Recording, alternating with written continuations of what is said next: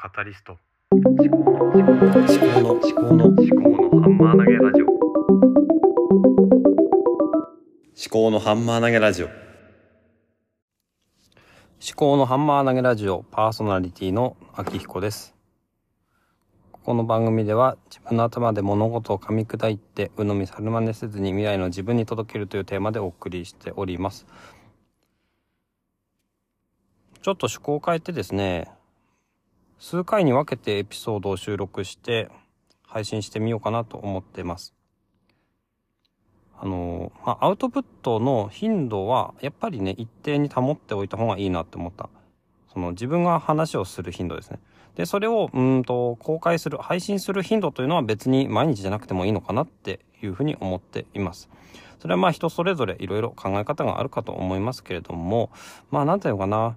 一回でまとまった話を全部しきるっていうことがもしかするとできないかもしれない。で、あといろんな話については、まあ、why, what, how という、まあ3つの要素に分解して話をしてみようかなっていうふうに今考えてるっていうところです。で、あのじゃあ今回は何を話をしようかなと思うんですけれども、まあ、ポッドキャストっていう今聞いていただいているものですね。ポッドキャストとの出会いっていうのは、まあ、人間との出会いとか、まあ恋愛とか、なんだろうな。うん。なんかそういうものに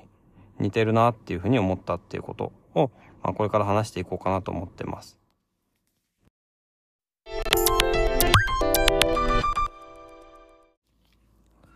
ポッドキャストに限ったことではないんですけれども、コンテンツっていうのはまあものすごく多くある。まあ、映画とか本とか漫画とか、ドラマとかね、テレビ。あとは動画ですよね。YouTube とかですよね。あとは音声関係も今いっぱいありますね。ポッドキャストの他にもボイシーとか、スタンド FM、ラジオトークとか、いろんな プラットフォームでいろんな人がいろんな内容の配信をしているんですよね、コンテンツ。うん。で、そこで、結局、もっといい自分に合うものがあるんじゃないかとか、もっと、なんだろうな、すごくいい、なんだろうな、ものがあるんじゃないかっていうふうに考えていくと、なかなか、なんていうのかな、落ち着かないんですよね。ポッドキャストに限ったことじゃないんですけれども、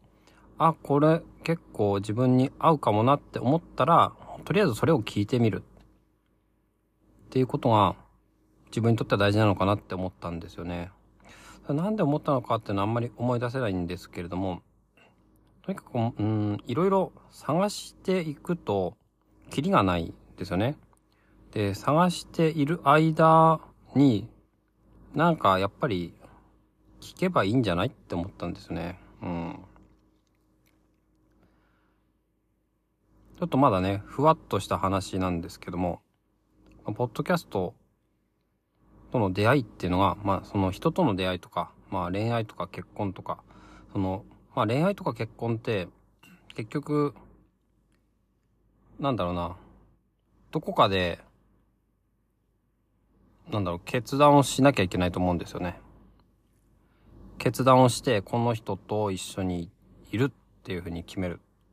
で、まあ、その人間もね、無数に、無数じゃないですけどね、まあ、限りはありますけど、まあ、ほぼ自分の人生、短い人生では、すべての人間と人類と話をするなんて出会うなんてことはできないことは明白なので、本当にその、限られた時間の中で出会った人と、まあ、一緒にいたいって思える人が出てくればね、もうそこで決断をするということなんですよ。それがまあ、ポッドキャストとの出会いに近いんじゃないのかなって思ったっていう話ですね。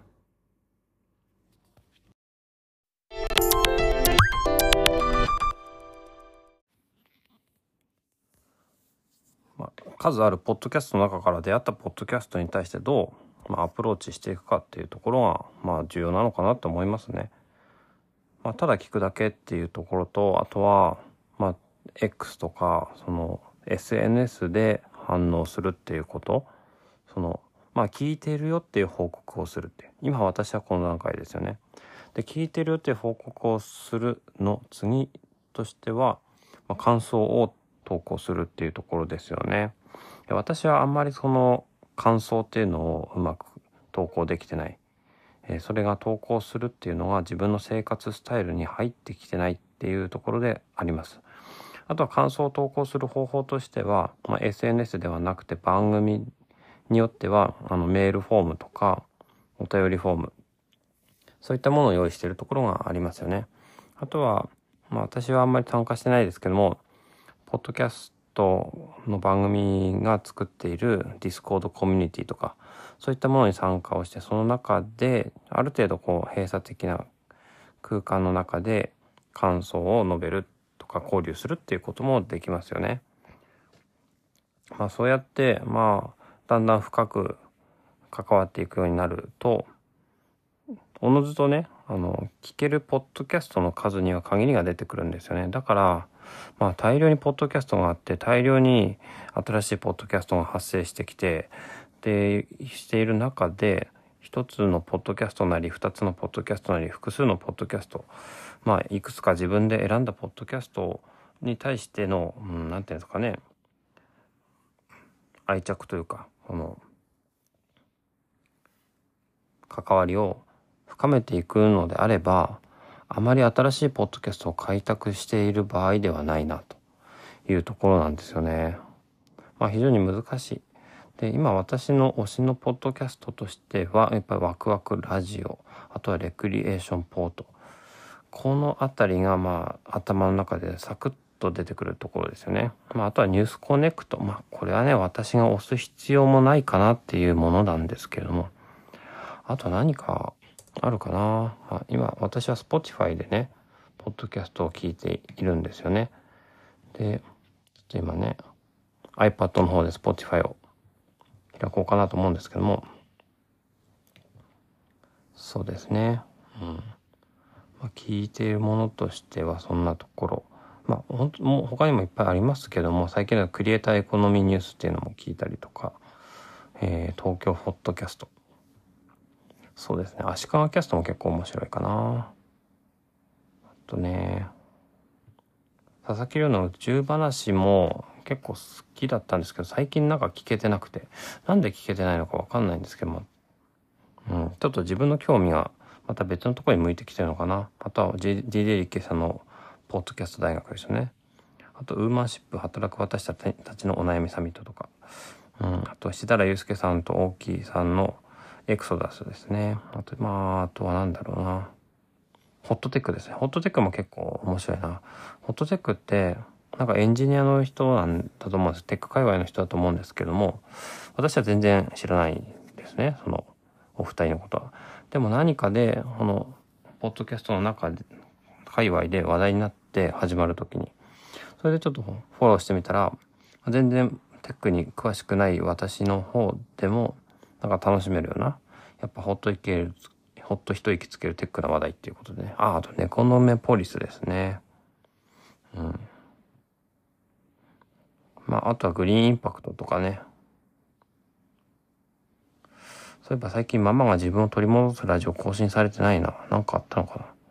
ちょっと私が情報キャッチできてないだけなのかな。それとも全部ボイシーに移行したのかな。ちょっと全然、例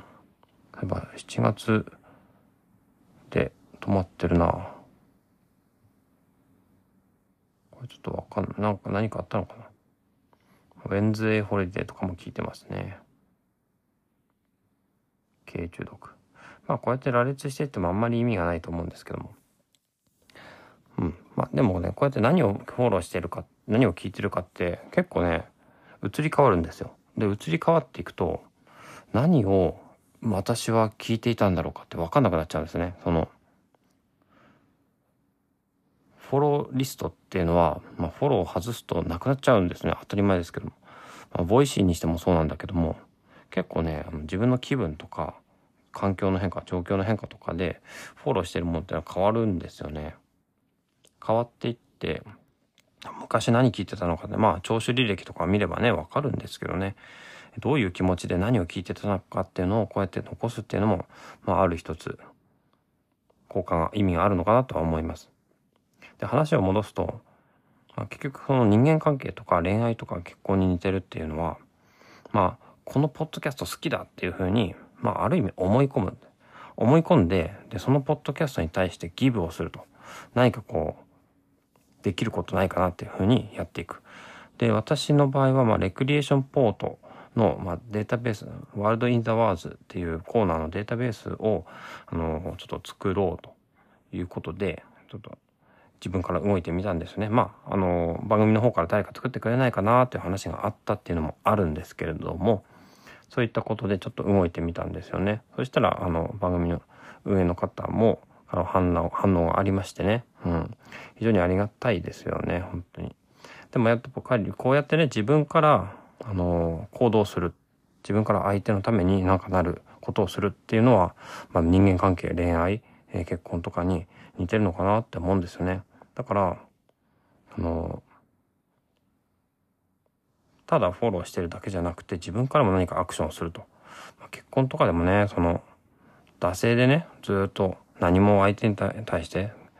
うん、何もしないっていうことになっちゃうんではなくて、やっぱり、相手のために何かできることないかな、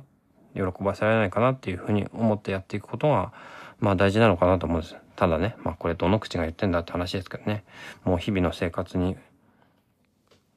いっぱいいっぱいになってあんまり妻へのね何かできることっていうのは実際考えられてないとは思うんですよね。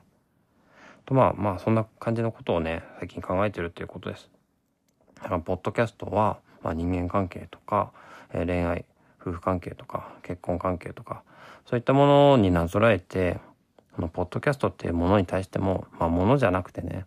まあ人のようなものだとまあ実際人がね運営しているものなんだからねそういった形でちょっとね、あ、あんまり目移りせずに好きだと思ったものに対してアプローチをしていくとか、えー、感謝をしていくってことを続けていきたいなと思ってるっていうことです。今回のエピソードはこれで終わりにしましょう。最後までお聴きいただきましてありがとうございました。ではまた。